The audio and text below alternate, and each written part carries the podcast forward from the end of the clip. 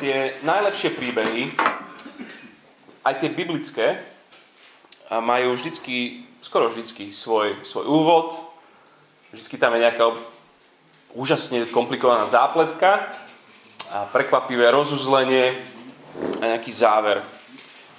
A presne toto platí aj na knihu Ester.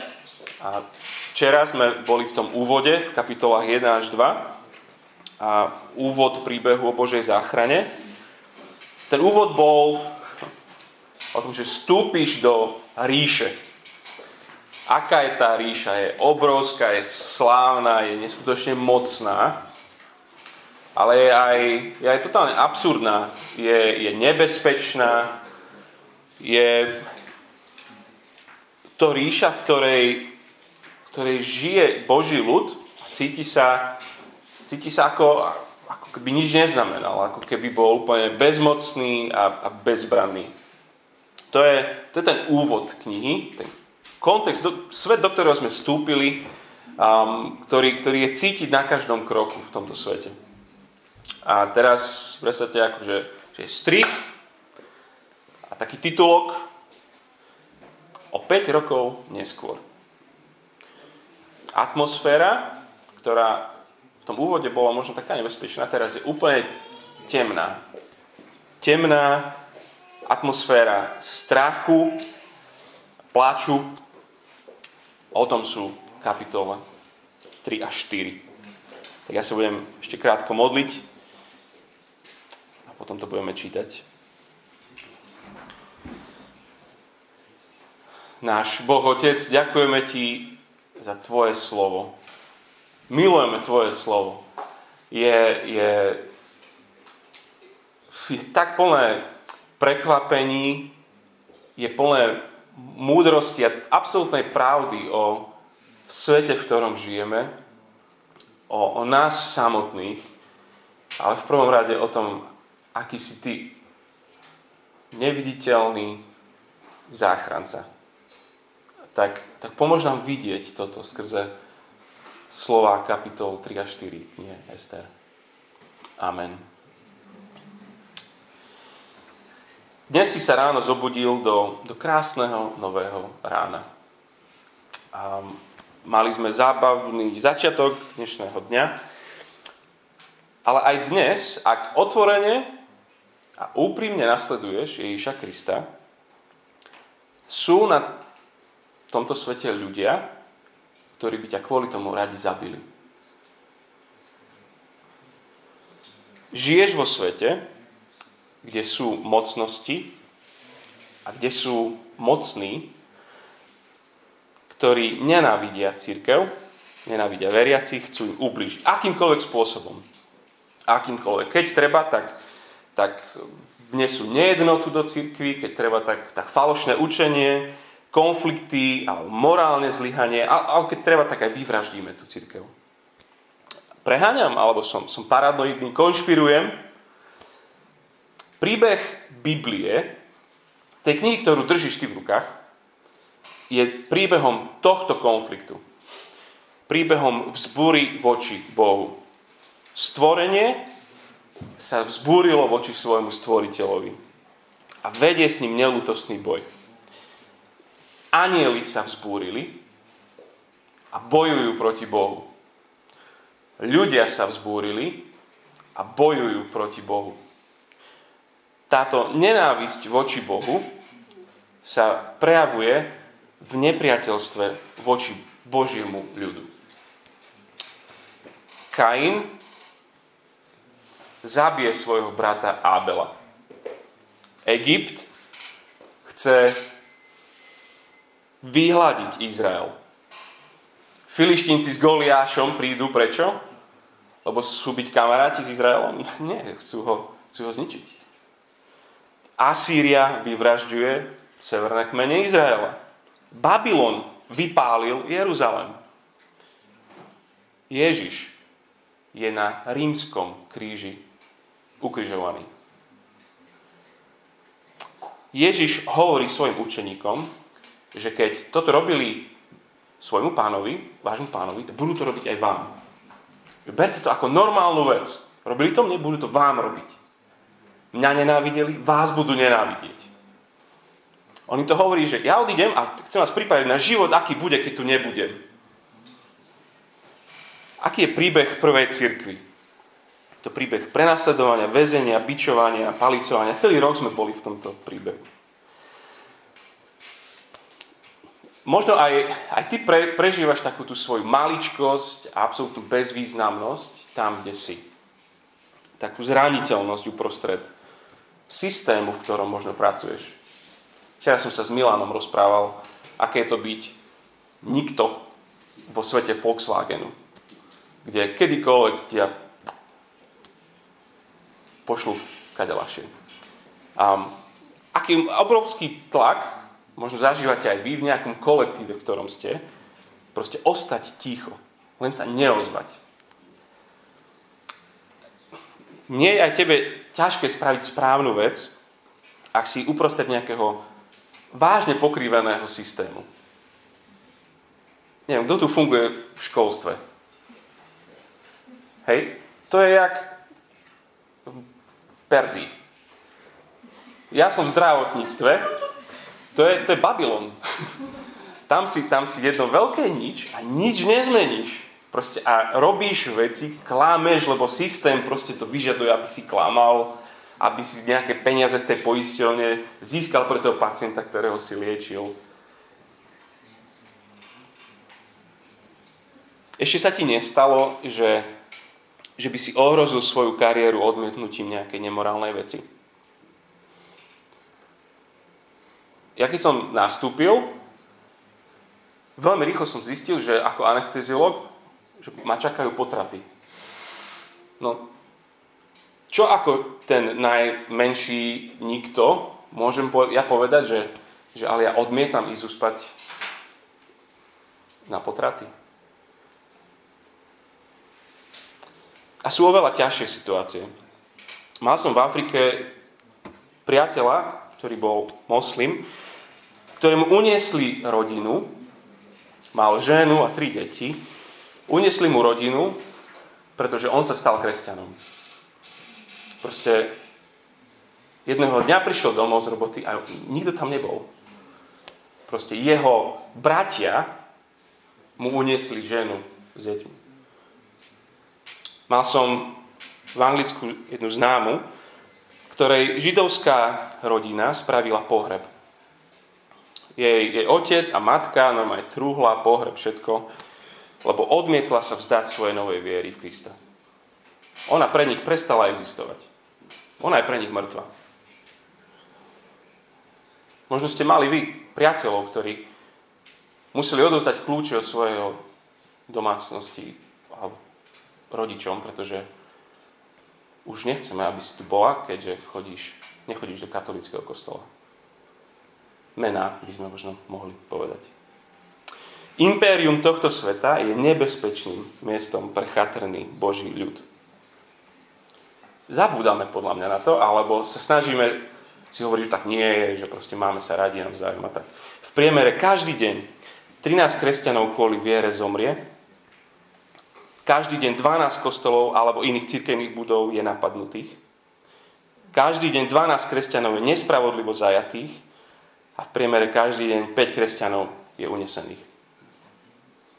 Uprostred tohto odvekého konfliktu sme v knihe Ester.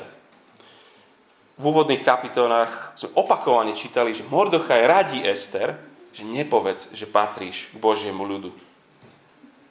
Dvakrát to tam hovorí, je to, je to nebezpečné pre teba, keď to povieš.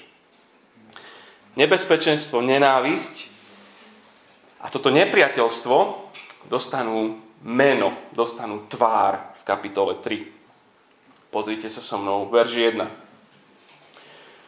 Potom kráľ Ahasver poctil Hamána, Hamedatovho syna, Agagovca a povyšil ho tým, že postavil jeho kreslo nad všetkých jeho hodnostárov. Čiže on sa stal číslom 2 kráľovský vizír alebo premiér. Čo sa dozvedáme, Haman je potomok Agaga, kráľa Agaga, kráľa Amalekitov. Ináč, keď, sa, akože, keď Židia čítajú tento, tento text knihy Ester, tak všetky deti, čo ako tu boli, by dostali rabkáč. A keď sa, keď sa číta ten text a keď sa prečíta slovo Haman, tak e, akože malo by sa, že fúj, alebo bú, ale namiesto toho oni akože rábkajú. Lebo akože on je naozaj že zosobnením toho, toho zla. Uvidíme prečo. Dobre, ale keď sa povie, povie ten, to slovo, že agag, tak by sa nám mali roztočiť naše biblické kolieska a dymy sa nám z tých mozgových závitov, lebo, lebo Amalekiti, um, Amalekiti, niekde sme už ich možno v Biblii stretli, ak, ak poznáte ten príbeh z knihy Exodus, tak to je prvý národ, ktorý sa postaví proti Izraelu po tom, čo sú zachránení, keď, keď vyjdú z Egypta. Čiže v rebríčku národov nenávidiacich Boží ľud, na prvom mieste sú Amalekiti. Len čo proste Izrael vyjde von, Amalekiti sú prví, ktorí sa proti ním postavia. A potom, keď už môžeš ide zomrieť a, a má svoju poslednú kázeň a už potom idú bez neho do tej zaslúbenej zeme, im v 5. Možišovej v jeho kázni Možiš im hovorí, že že pamätaj, čo ti vykonal Amalek na ceste, keď ste vychádzali z Egypta, ako ťa napadol a kým si bol zoslabnutý a unavený, zničil všetkých, čo išli za tebou, vyčerpaný a nebál sa Boha. Keď ti Boh, hospodin, dopraje odpočinok od všetkých tvojich okolitých nepriateľov v krajine, ktorú ti dáva do vlastníctva, hospodin tvoj Boh, aby si ju zaujal, potom odstrániš spod neba pamiatku Amaléka. Nezabudni na to. Sú, to sú Božie slova pre Izrael. To sú Amalekiti. Král Agag v 1. Samuelovej 15 čítame, že, že král Saul, prvý izraelský král, išiel do vojny s týmito Amalekitmi správna vec, lebo Mojžiš povedal, že to majú. Porazil ich, ale nevyhľadil. Nechal Agaga žiť a nechal si korisť. Čiže keď tu na v tomto prvom verši čítame, že číslom 2 či v celej tej obrovskej ríši sa stal Haman, Agagovec, sme späť v tomto, v tomto konflikte versus kto? Versus Mordochaj, syn Kíša, teda z tej Saulovej rodiny, Benjamínovec. Verš 2. Aj všetci kráľovskí služobníci, čo boli v kráľovskej bráne, kľakali a kláňali sa pred Hamánom, lebo tak rozkázal král. Mordochaj sa však ani neklakal, ani sa neklaňal kráľovskí služobníci v kráľovskej bráne dohovárali Mordochaju, prečo porušuješ kráľovský rozkaz? Dohovárali mu. Každý deň. Ale neposlúchol ich. Oznámili teda Hamanovi, čo zistili, či obstojí Mordochajovo odôvodnenie. Oznámil im totiž, že je Žid. Haman si všimol, že Mordochaj pred ním ani nekláka, ani sa neklania a nahneval sa. Natoľko ním opovrhol, že sa mu málilo pozvihnúť ruku len proti Mordochajovi. Keď mu oznámili, z akého národa je Mordochaj, Haman hľadal spôsob, ako vyhubiť všetkých Židov. Teda Mordochajov národ v celom Ahasverovom kráľovstve. Čiže sme späť v tom dávnom pretrvávajúcom nepriateľstve, vražednom nepriateľstve, na život a na smrť chce vyhľadiť každého jedného žida pod slnkom. Celý Boží ľud odstrániť z povrchu zemského navždy. Dokým bude žiť, čo je len jeden muž, jedna žena, ktorá sa jemu nepokloní, nebude spokojne spávať. Kedy by sa mohol takýto deň stať? Kedy by bol vhodný ideálny deň na genocídu? Čo by ste vybrali? To ani on nevie, tak tak hodí kocky, hodí, že hodíme si kockami, nech osud určí. Verš 7. V prvom mesiaci totiž mesiaci Nisan, 12. roku vlády kráľa Ahasvera, padol púr, čiže los, no, to boli kocky, pred Hamánom, aby veštil budúcnosť z jedného dňa na druhý a mesiac za mesiacom, totiž po mesiac Adár. Čiže hádzal, až kým neprišlo, že OK, že bude to 12. mesiac. Čiže v prvý mesiac hodil kocky a vyšlo to nakoniec až na, až na 12. mesiac. Čo osud nechcel proste. Nenávisť je vynaliezavo manipulatívna. Verš 8. Haman povedal kráľovi Ahasférovi, jestvuje jeden národ, ktorý je síce rozptýlený, ale predsa oddelený medzi národmi vo všetkých krajinách tvojho kráľovstva. Ich zákony sú odlišné od zákonov všetkých národov, ani kráľovskými zákonmi sa neriadia, takže pre kráľa nie je výhodné nechať ich na pokoji. Ak to kráľ uzná za vhodné, nech sa vydá písomný príkaz, aby ich vyhubili. 10 tisíc talentov striebra zaplatím do rúk úradníkov, aby ich odviedli do kráľovských pokladníc. Nie je vhodné tolerovať medzi nami tento ľud. Sú iní, sú, nezapadajú. A, a to, ako to opisuje, že ide o ich náboženstvo, nie je to, že, že sú etnikum. Ide to, že oni majú iný zákon, podľa niečoho iného sa riadia. A oligarcha ponúkne obrovskú sumu z koristi. Král súhlasí, zákon podpíše, verš 13. Tak poslali listiny po rýchlych posloch do všetkých krajín kráľovstva, aby vyhubili, zabíjali a zničili všetkých Židov, od chlapca až po starca, deti i ženy v jeden deň 13. dňa, 12. mesiaci, totiž mesiaci Adar, koris po nich sa môže rozobrať. Vyhubiť, zabiť, zničiť. Všetkých naraz 13.12. A kapitola končí slovami Potom král i Hamán si zasadli piť, zatiaľ čo v meste Šúšane nastalo zdesenie.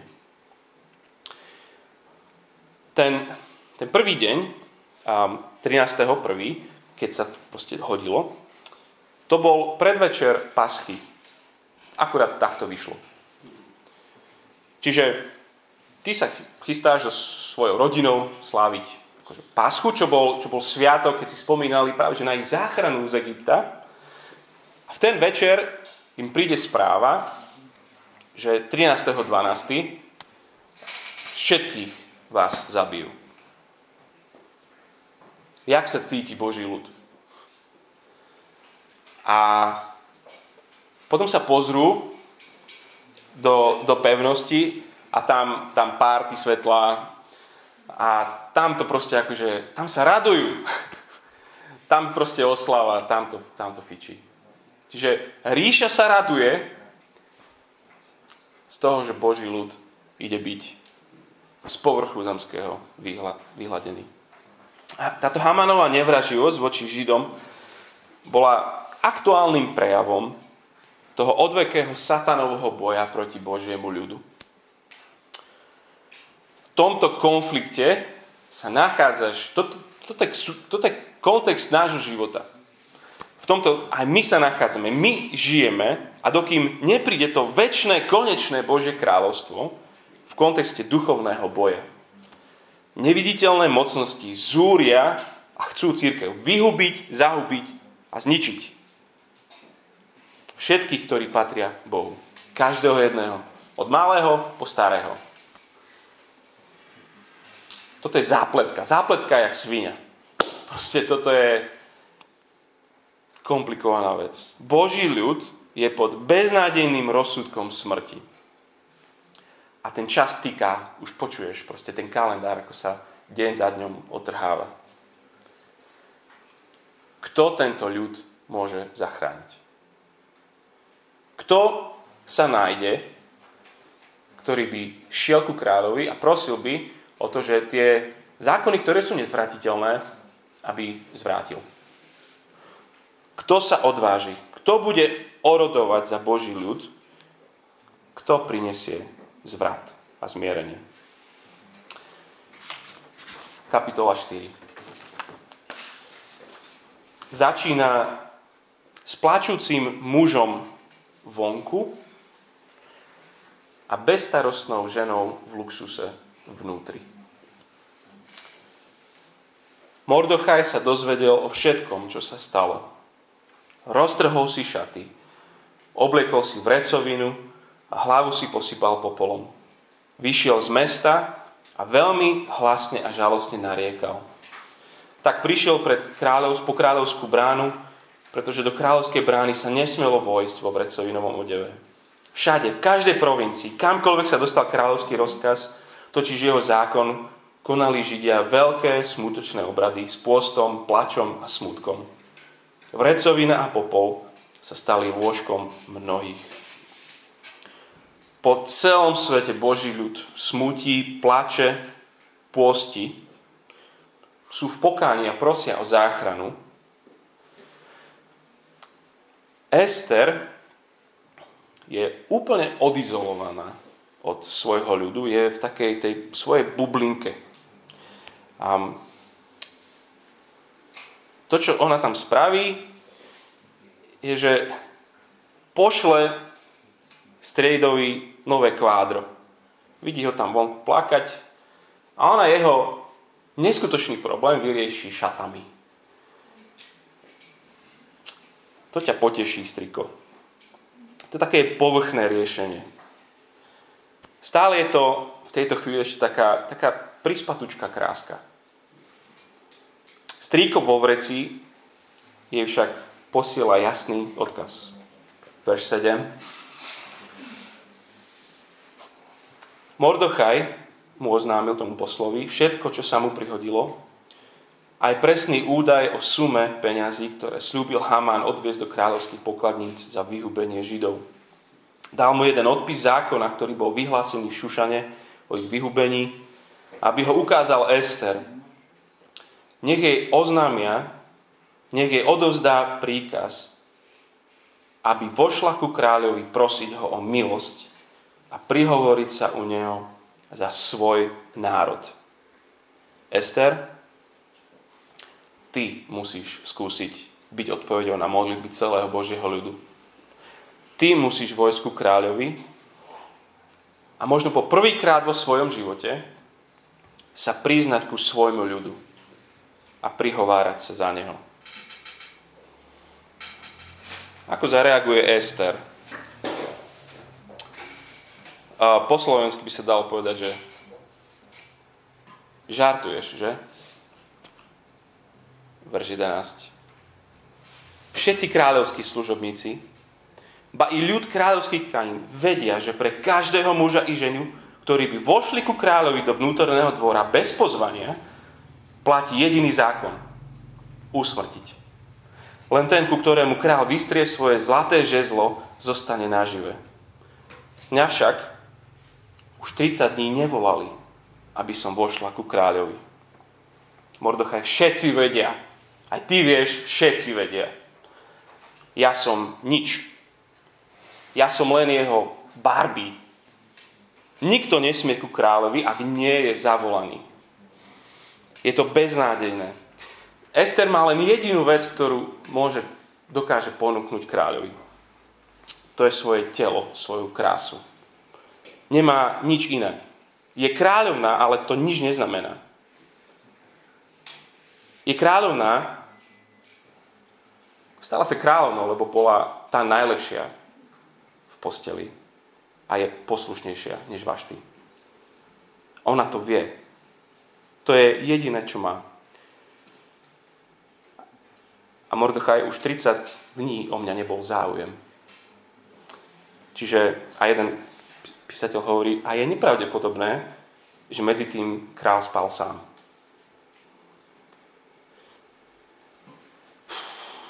Ona mu vlastne hovorí, že on sa vôbec o mňa už 30 dní nezaujímal. Aké mám ja šance? Je to samovražda. To odo mňa nemôžeš žiadať, Mordochaj. Teraz nie je dobrý čas. Ty ma posielaš na istú smrť. Mordochaj odpovedá, verš 13. nemyslí si, že so svojím životom vyviazneš v kráľovskom paláci jediná zo všetkých Židov. Ak budeš v tejto chvíli močať, úľava a, záchrane príde, úľava a záchrana príde Židom od. Ale ty a tvoja rodina zahyniete. Kto vie, či si sa nedostala, či si nedostala kráľovskú hodnosť práve pre takú chvíľu, ako je táto. Mordochaj je v podstate v tejto chvíli pripomína evanelium. Mordochaj verí slovám, ktoré hospodin povedal Abrahámovi, že spraví z neho veľký národ a že skrze ten jeho národ všetky národy budú požehnané. On vie, že takto príde Mesiáš. Čiže Mordochaj verí, že Boh svoje sľuby splní. Ester nemyslí si, že prežiješ. Boh si nájde iný spôsob. Nemyslí si, že si v paláci v bezpečí. Boh zachráni svoj ľud, aj keby sme my zomreli. Možno v 20, 127. provincii niekto nájde, cez koho si potom zbudí nový Boží ľud. Ale kto vie, či si nedostala kráľovskú hodnosť práve pre takú chvíľu, ako je táto. Toto je rozhodujúci moment pre ňu. Toto je rozhodujúca otázka. Ester tejto chvíli sa to celé zlomí. Ester, kto si? Si súčasťou ríše alebo súčasťou Božieho ľudu? Koľko by sme vsadili v tejto chvíli na Ester? Je taká kniha The Man God Uses. Preložiť sa to dá, že pre Boha použiteľný človek. 14 vlastností.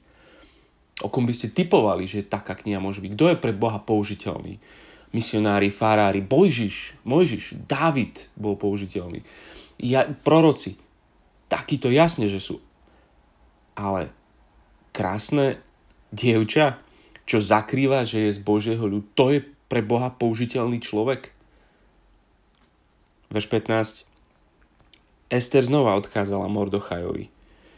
Choď, zhromaždi všetkých židov, ktorých nájdeš v Šušane a postite sa za mňa nejedzte a nepite 3 dni a 3 noci. Ja sa tiež nebudem so svojimi dvornými dámami takto postiť.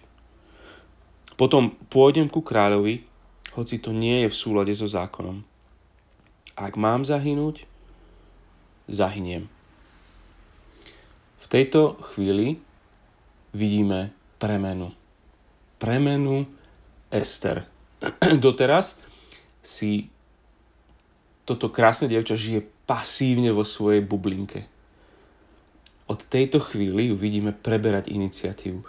Doteraz Mordochaj je ten, ktorý dáva inštrukcie a ona príjima. Teraz prvý raz Ester dáva inštrukcie Mordochajovi.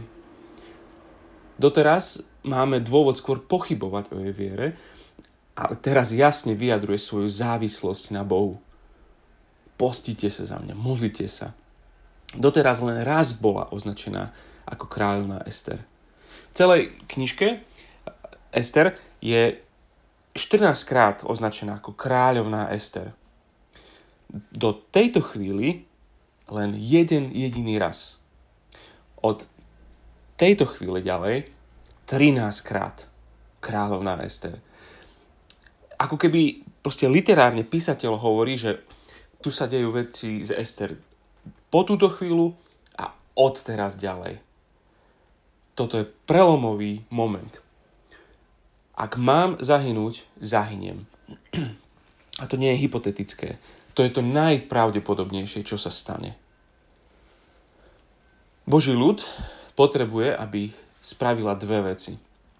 Najprv, aby sa identifikovala prvý raz so svojim ľudom a aby sa stala jeho zástupcom, prostredníkom medzi ľudom a kráľom. A v tomto momente opustíme tento príbeh.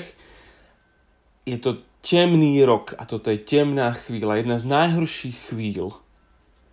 Boží ľud je v zajatí, bez kráľa, bez chrámu, bez prorokov. Boh sa im otočil ako keby chrbtom. A to odpočítanie ide. Koniec je blízko a Boha stále nikte. Ich šance na život stoja na tejto slečinke, o ktorú už ani jej manžel v poslednom čase nemal veľký záujem. Veľká skepsa, veľká tma, v ktorej svieti len takéto maličké, slabúčké svetielko nádeje na záchranu. Ako máme tento text čítať my, veriaci tej novej zmluvy? A často sme zvyknutí tento text čítať ako taký booster našej odvahy. Veď aj my si povieme, kto vie, či aj ja nie som v tej triede, ktorej som v tom zamestnaní, zložitej situácii pre takú chvíľu, ako je táto. Odpoveď vždycky, že si. Nie je taká chvíľa, kde by si nebol pre tú chvíľu. Vždycky si tam, kde si, pretože Pán Boh ťa tam chce mať pre tú chvíľu ktorá akurát je. Ubrajme sa ale na chvíľku tomuto reflexu. Nie je to zlá aplikácia, ale je tu ešte jedna lepšia, primárna. Pretože Ester je náš príbeh, ale my nie sme jeho hrdinovia. To, čo tu krásne vidíme, je ako jeden slabúčký a zraniteľný veriaci človek za chvíľku vstúpi pred najmocnejšieho vládcu vesmíru, aby prosil za svoj ľud. Ester skôr ako náš model je šípkou ukazujúcou na Ježiša. A tú krásu Krista vidíme skôr v kontraste s Ester. Aj Kristus, aj Ježiš, Boží syn, on žil v absolútnom luxuse, v tom najdokonalejšom kráľovstve a paláci. Bol Božím väčšným synom, Všetko mu patrilo, všetka krása, sláva vesmíru. A všetko to zanechal. Opustil slávu, aby sa identifikoval so svojim ľudom, ktorý je pod rozsudkom smrti. Stal sa človekom. Jedným z nás. Ale ten kontrast je v tom, že nikto ho nemusel presviečať, aby to spravil. Nikto nemusel vyvaliť žiadne argumenty, žiaden tlak vyvíjať a v jednej piesni, ktorú máme vo Filipenom 2 sa spieva, že on bol rovný s Bohom, ale vzdal sa toho a stal sa človekom pod kliatbou smrti. Ester sa stotožnila so svojim ľudom s rizikom smrti. Ježiš sa stotožnil so svojim ľudom s istotou smrti. On nehovorí, že ak mám zahynúť, zahyniem. On hovoril, prišiel som, aby som zahynul. Predstúpim pred kráľa a sudcu a vezmem na seba vašu smrť. Zomriem, aby ste mali život. Ježiš je pravá a lepšia Ester, ktorá predstupuje pred kráľa. A až potom, v druhom rade, my môžeme žiť s istotou, že sme tam, kde sme, pre tú situáciu, ktorú Pán Boh akurát dopustil. Či už v škole, či v manželstve, či v štáte, v ktorom sme, v ktorom chce toľko ľudí odísť. Sme tam, kde sme, pre tú situáciu, do ktorej nás Pán Boh postavil. Tak postavi, potlačíme pauzu v tejto chvíli a uvidíme, ako sa táto brutálna zápletka neskutočne nádherným, prekvapujúcim spôsobom rozuzli zajtra.